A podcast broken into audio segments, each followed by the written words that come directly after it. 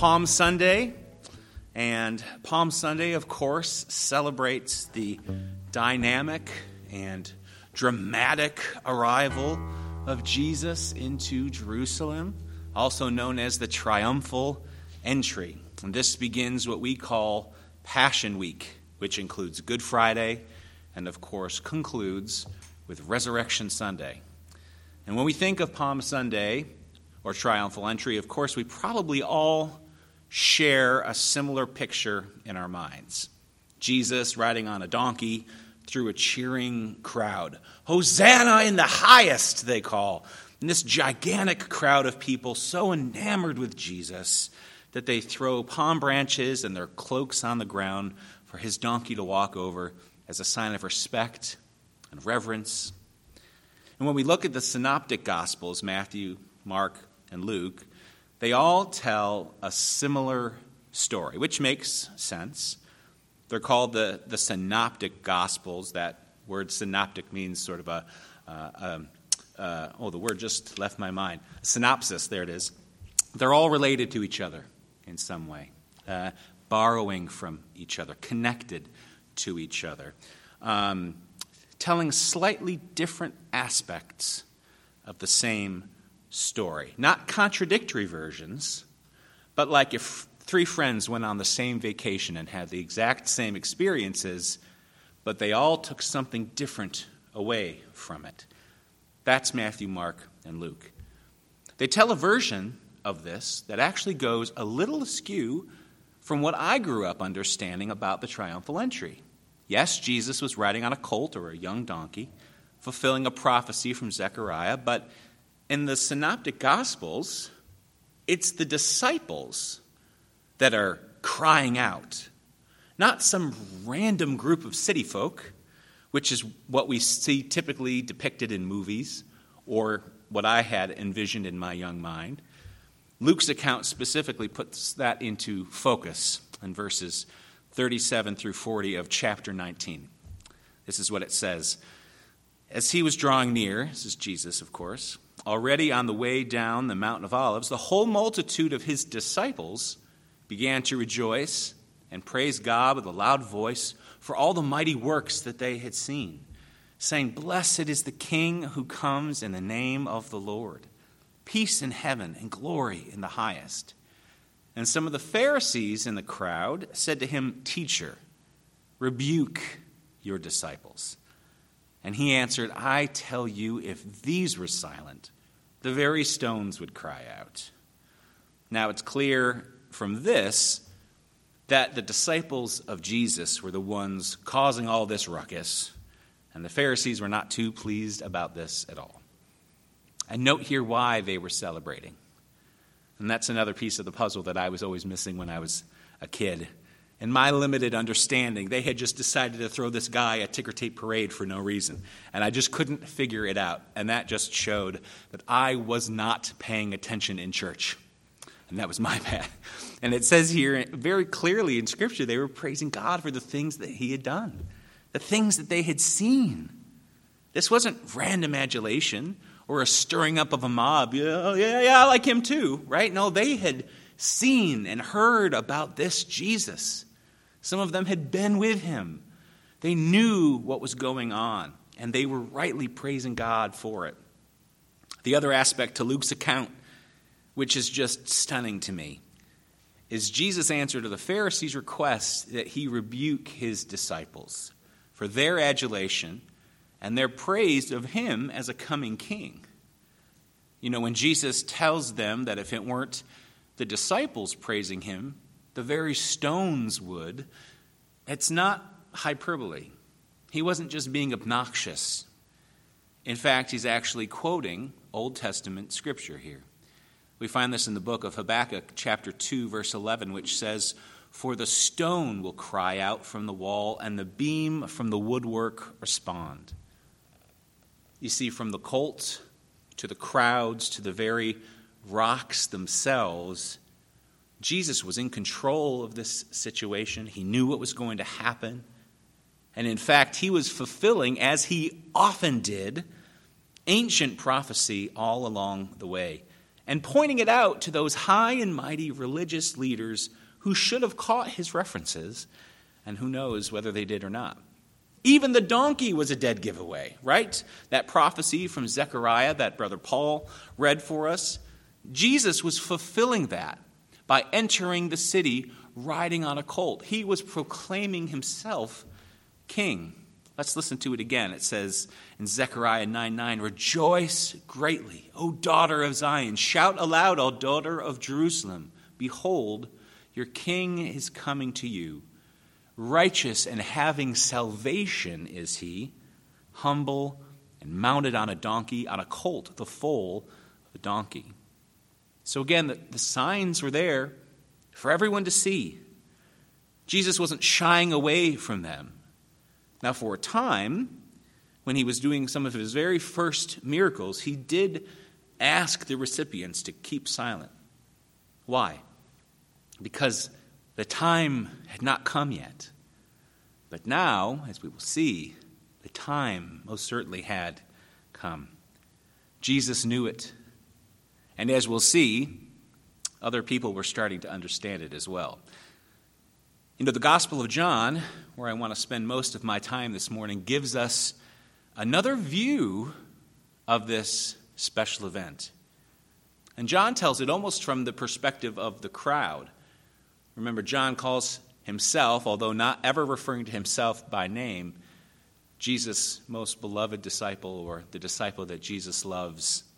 He was there, he saw all this firsthand. So if you've got your Bibles, open up with me to, to John chapter 12. We read this starting verse 12. It says, The next day, the large crowd that had come to the feast had heard that Jesus was coming to Jerusalem. So they took branches of palm trees and went out to meet him, crying out, Hosanna! Blessed is he who comes in the name of the Lord, even the King of Israel. But just a few verses later, we get the context for why they did that in verses 17 and 18. It says, The crowd that had been with him when he had called Lazarus out of the tomb and raised him from the dead, continued to bear witness. The reason why the crowd went to meet with him that day was they had heard he had done this sign. Another example of the reasoning behind this praise and adulation for this particular crowd. They had seen and heard what Jesus had been doing. It was a huge celebration. And that's why, for so many, this Palm Sunday morning is a morning to to cut branches and to uh, sing songs of praise like we did. See what the Lord has done. In the arc of Jesus' ministry, this, this is the top. This is the apex. But the tone changes drastically from here. He needed to complete this ritual, as it were, in order to fulfill the prophecy made of him. Once he got into the city of Jerusalem, however, he knew that something had shifted. And it's clear from the text of John's gospel more than any other. Between the triumphal entry and the Last Supper, Jesus does and says so much that speaks about what is to come. Jesus riding into Jerusalem was certainly a grand sight to behold, and worthy of celebrating as the beginning of this monumental Passion Week. But the day wasn't over. While the Synoptic Gospels focus much on the events and chronology, certainly not lacking in, in miracles and the teachings of Jesus, what we find in the Gospel of John is what could be considered a more spiritual or more theological gospel. He fills in some gaps and adds some explanation to events that happen in the synoptics. And not just in this gospel, but also in his letters. And he also states quite clearly the purpose that he had in writing his gospel. And that's found in John 20, verse 31, where he says, But these are written so that you may believe that Jesus is the Christ, the Son of God, and that by believing you may have life in his name. Very clear. Everything that he wrote in his gospel was for that purpose. And so this morning, I want to look at what Jesus said once he got down off of that colt. Because that was just the beginning. He had fulfilled that prophecy and was about to shift things into a different gear. So let's open our Bibles to John chapter 12, verse 20. There are four distinct times when Jesus gives a little bit of a speech in these following verses, each of them containing some pretty spectacular stuff. So I want to break them down and talk about what he said and how this crowd of disciples and other people that were around responded and how we ought to respond as well. Verse 20 finds Philip and Andrew bringing some Greeks, some Greek people to meet Jesus. Now, scholars debate the way in which they were Greek. Were they Greek speaking Jews? Were they fully Greek people? It doesn't really matter per se. However, what I find beautiful about this, when we think of what belief in the Lord was before Jesus, it was the Jews. They were his chosen people. And what belief in the Lord was like after Jesus, which was for all. What we see here in this introductory part in this verse 20 is something spectacular we see what Jesus is about to say, he does so in the presence of not only two of his Jewish disciples, God's chosen people, but also in the presence of people who were, in some way at least, representative of the Gentiles that Christ also came to save. These words spoken by Jesus in verse 23 can be looked at as the turning point of his entire ministry. This first speech was his turning point. His message up until now had been future tense. The time is coming. It will come. It's not yet. Hold your horses. But here we see a new message for the very, very first time. And we see it in verse 23. Philip and Andrew bring these Greeks up to Jesus. We don't know what they said or what anybody else said, but Jesus answered them and said this The hour has come for the Son of Man to be glorified. Wow, that, that was it. Jesus had made his official proclamation to anyone within earshot that the hour had come. This was huge. Three long years of ministry, and this was it. This was the moment. And he knew it. But he didn't end it there, did he? Jesus then gives the Reader's Digest version of the gospel message in verses 24 through 26, which say this Truly, truly, I say to you, unless a grain of wheat falls into the earth and dies, it remains alone. But if it dies, it bears much fruit. Whoever loves his life loses it, and whoever hates his life in this world will keep it for eternal life. If anyone serves me, he must follow me, and where I am, there will my servant be also. If anyone serves me, the Father will honor him. Can you hear the passion in his voice as Jesus tries to explain this to those around him? his double truly at the start for emphasis, right? And then what starts as a mini farming parable, so familiar to those who have followed him up until now, becomes far more direct and far more plain speaking as he moves on. He is telling this crowd why he has to die so that fruit can be produced in his followers, and that the sort of life that his followers will have to live. Not lovers of their own lives, not lovers of our own lives. Remember, all of this is for us as well. But lovers of God, willing to put their lives on the line as He is doing, foreshadowing the death that so many of His disciples will meet in His name over the coming years.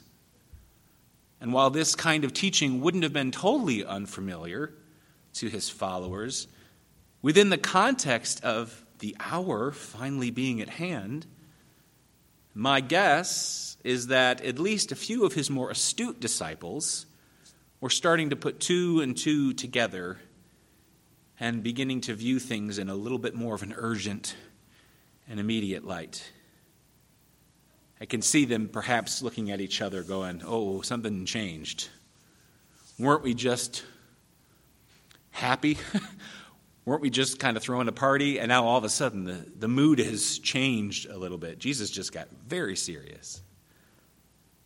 And if they weren't doing it before, they would once they heard this final part of this first batch of scripture from Jesus. In a matter of a few sentences, Jesus shows his humanity and his divinity in a powerful way.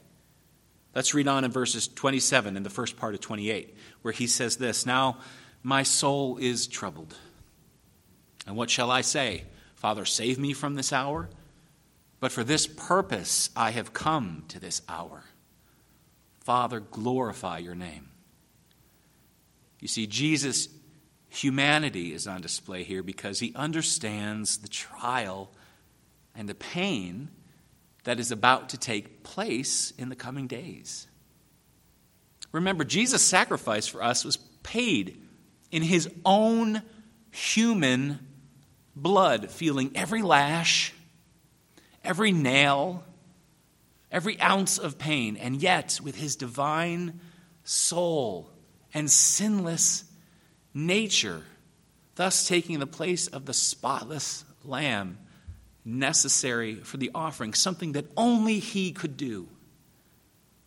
So while it's impossible for us to say if Jesus knew exactly what was coming, he knew enough for his soul to be troubled by it.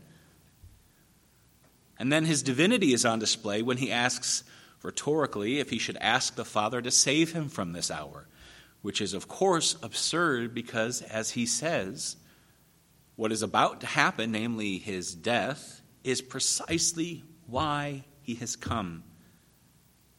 You see, Jesus here is walking the walk of the prayer that he modeled for his disciples, which he says, Thy will be done. And he does this again later in the garden, later in the week. Yeah, this, this is a major turning point in his ministry. No longer are his disciples having to wonder when. It's now. The hour has come. And he ends this opening statement with the true reason for why he's doing all of this when he says, Father, glorify your name. And this then leads to an incredible, incredible show of the connection between God the Father and God the Son. In response to the words by Jesus, God the Father audibly answers him at the end of verse 28, which says, Then a voice came from heaven I have glorified it, and I will glorify it again. And this, of course, baffled everybody. Everyone who's standing around, they didn't understand the noise. Some people thought it was thunder. Some people said, oh, it's an angel who is speaking to him. And we've seen this throughout Scripture, right? This happens with Peter, excuse me, with Paul, when Jesus comes and knocks Paul down and, and says, Why are you persecuting me? Well, Paul knows what's going on, Saul at that time, but no one else around him could understand what was happening. So we have seen God, Jesus, God the Father, audibly speak only a handful of times, and this is one of those times. And this, this then leads to this second batch of, of speech from Jesus. And this is his shortest speech. And while the first speech served to set things in motion as a turning point in his ministry, this speech serves to tell of what will actually happen on a spiritual level when Jesus dies and rises again. So, this is what we will call his impassioned plea. His first speech was a turning point, and this second speech is his impassioned plea. Listen to what he says in verse 30. Jesus answered, This voice has come for your sake, not mine. Now is the judgment of the world. Now will the ruler of this world be cast out, and I, when I am lifted up from the earth, will draw all people to myself. Again, Jesus, in clear speech, is telling them plainly what's going on. He's about to defeat death and sin and change the world with his resurrection from the grave. Even John, in the very next verse, explains to us that Jesus said this just to let the people know what kind of death he was going to die. No longer is he really speaking in, in parables or riddles. He is telling them as plainly as he can here's what's happening. Catch it. Jesus wants so desperately for these people to hear, to understand. God Himself just spoke. God the Father just affirmed what God the Son has said and made known that His name would be glorified in all that would take place as it had been before, as it would be again. But what happened? It had fallen on deaf ears. Jesus tells that God the Father speaking in that moment was for their sake, for our sake. But hearing and understanding are two different things. Yes? Of course, as is typical for the people around Jesus at the time, and is all too typical for us even today, they may have heard the words coming out of his mouth, but they didn't believe him. They doubted. They didn't get it. How can you say that?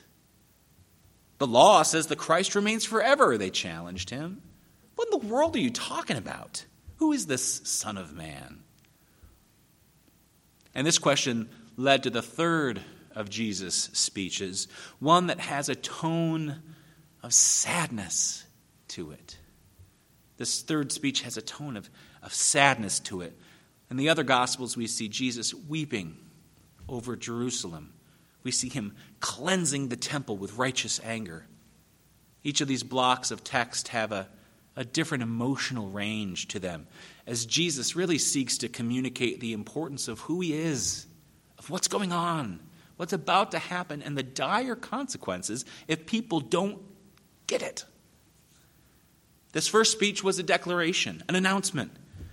One can almost hear his strong sense of purpose. Jesus was getting down to business, he had work to do. And while the second speech retained all of that from the first, it also added a pleading quality to it, right? And he tries to get through to the people around him. And this third block, connecting to the second one, retains that pleading quality, but then adds this bit of sadness to it. And I see that not only from the words that he speaks, but from the context of what he does immediately afterwards and John's explanation of it. As the crowd asked, Who is this Son of Man? Let's pick it up in verse 35. So Jesus said to them, The light is among you for a little while longer. Walk while you have the light, lest darkness overtake you. The one who walks in darkness does not know where he's going. While you have the light, believe in the light, that you may become sons of light. Jesus is the light of the world. Amen? These two verses are so beautiful and yet so sad as he points out that he will only be with them a little while longer. He yearns for them to become sons of light, children of God, believers in his name. But all of this must have been met with continued looks of confusion from the crowd. Jesus' big announcement was, in essence, a bust. Not a surprise, but still disappointing nonetheless. You see, this too was a fulfillment of prophecy, as John goes on to explain in the following verses. Jesus, having said all he had to say, and perhaps feeling a little discouraged, departs. Again, I'm not trying to over emotionalize Jesus or this series of events. I'm just going off of the scripture himself. John explains that Jesus departed from them, he hid himself from them. You see, Jesus could see their doubt, he could see their unbelief. Again, the prophecy of what was going to happen from Isaiah said they would. Even if he couldn't tell because of his spiritual nature, being divine and attuned to that, and I think he could, he certainly could tell by their actions, their questions, which he had been able to do for the past three years. He was used to that look, the look that his disciples gave him, the I have no idea what you're talking about look. This was not new to him. Most importantly, as I said, though, Jesus knew that prophecy would be fulfilled, and that's what John goes on to explain to us from the Old Testament book of Isaiah. Prophecy of hardened hearts, of blinded eyes, that Jesus knew all too well. None of this was a surprise to Jesus, I reckon, but it didn't make it any easier. Just as the betrayal by his closest friends later in the week wouldn't hurt any less just because Jesus knew it was coming. But it's not all doom and gloom. John does make mention that some of the authorities did believe and hear, even though they stayed silent at this moment. We know that men like Nicodemus, Joseph of Arimathea, men like that would take a risk for Jesus later on. This final section of text from Jesus really has a lot of scholars stumped. Not from a theological standpoint, but from an organizational standpoint, as they constantly seek to have everything fit in their perfect human understanding of how things should go. We've seen Jesus depart and hide himself from the crowd. And then this last section of text begins with, and Jesus cried out. So many think this block of text is in the wrong place. They argue back and forth about where it should be. He can't be talking now. He just left the crowd. It's kind of ridiculous to me. That's my personal opinion.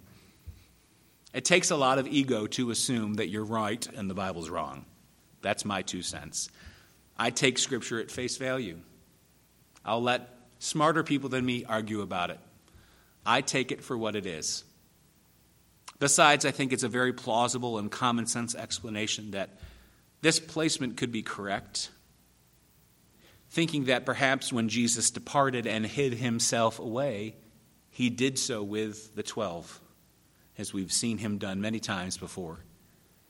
He took his closest friends and brothers, perhaps, and spent a few moments now that he had made his official announcement, and now that he was away from the crowd to wrap things up, to solidify and clarify the things that he had just said.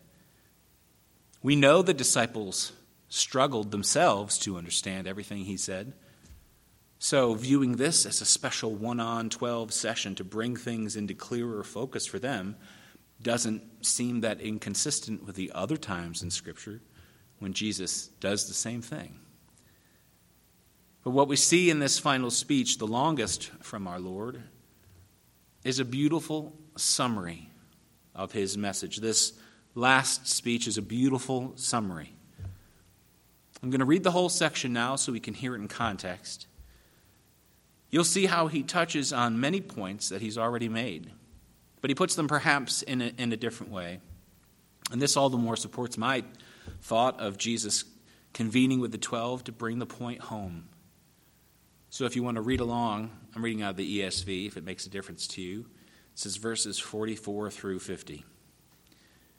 And Jesus cried out and said, Whoever believes in me believes not in me, but in him who sent me. And whoever sees me sees him who sent me.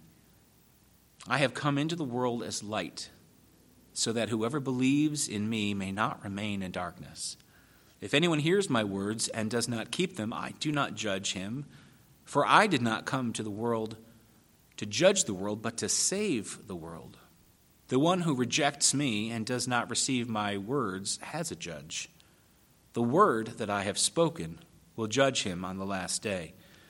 For I have not spoken on my own authority, but the Father who sent me has himself given me a commandment what to say and what to speak. And I know that his commandment is eternal life. What I say, therefore, I say as the Father has told me. Jesus is God's mouthpiece. His words are God's words. If you believe in Jesus, you're believing in God because they are one. This summarizes his entire ministry. It's a perfect wrap up and redirection for this day. The crowd hailed him as coming king, which, in more ways than they could possibly understand, he was. And yet, he wasn't just a miracle worker or a prophet or a teacher or even a conquering king of a city. Jesus Christ is the Savior of the world, He is God Himself. Now, after this, John's gospel takes us right to the Last Supper, continuing to focus on the theological aspects of Jesus' teaching. But you know, the other gospels give us a little bit more information on what else happened during that week. In Luke, we see the plot to kill Jesus coming together, with Judas agreeing to betray him. Both Matthew and Mark's Gospels have a, a very brief triumphal entry, which concludes with the temple cleansing, and show during the week Jesus offering many teachings while in the city. And all of these together paint that full picture of what happened and of why the Pharisees were plotting against him, why they felt so threatened by him. I would highly encourage you to take some time and read the accounts in these four Gospels from the triumphal entry to the Last Supper between now and Friday. It will really help you complete that picture. Get your hearts ready for our Good Friday service that we're going to have. I hope that now you see that this day that we celebrate as Palm Sunday was so much more than a parade so much more than Jesus on a little donkey coming into a city, getting mad in a temple, and taking a nap. Not that any of us ever thought it was just that, but often it seems like that's the focus. But this day, this day was the turning point of his entire ministry. This is the day that everything changed. No longer was he waiting. No longer were things in future tense. The hour had come. Hosanna in the highest, they shouted. Blessed is the King who comes in the name of the Lord. And how right they were. Let's pray together. Father, we celebrate you today, the beginning of this Passion Week, as you fulfilled prophecy after prophecy made about you thousands of years before you were born in a human body on this earth. Lord, as we try to wrap our, our human minds around the sacrifice that you made for us, reading this account and seeing the depth of your love as you desperately try to get your message across to these people and through the ages to us is overwhelming. It humbles us to know that you knew why you came for the very hour, for this very hour is why you were born. So, Lord, all we can say is thank you. Help us to redirect our hearts and our minds as we worship through prayer and song, through giving and fellowship, through the reading of the scripture, and everything that we do, God, to remember what you've done for us. Help us to forgive more freely because we have first been forgiven. Help us to love with your heart because we have first been loved by you. Lord, help us to focus this week on you and what you were doing and what this week represents as it leads up to Good Friday, and more importantly, when you conquered death and rose from the grave and broke those chains forever for us. We love you, Lord, and it's in your name that we pray. Amen. Nothing,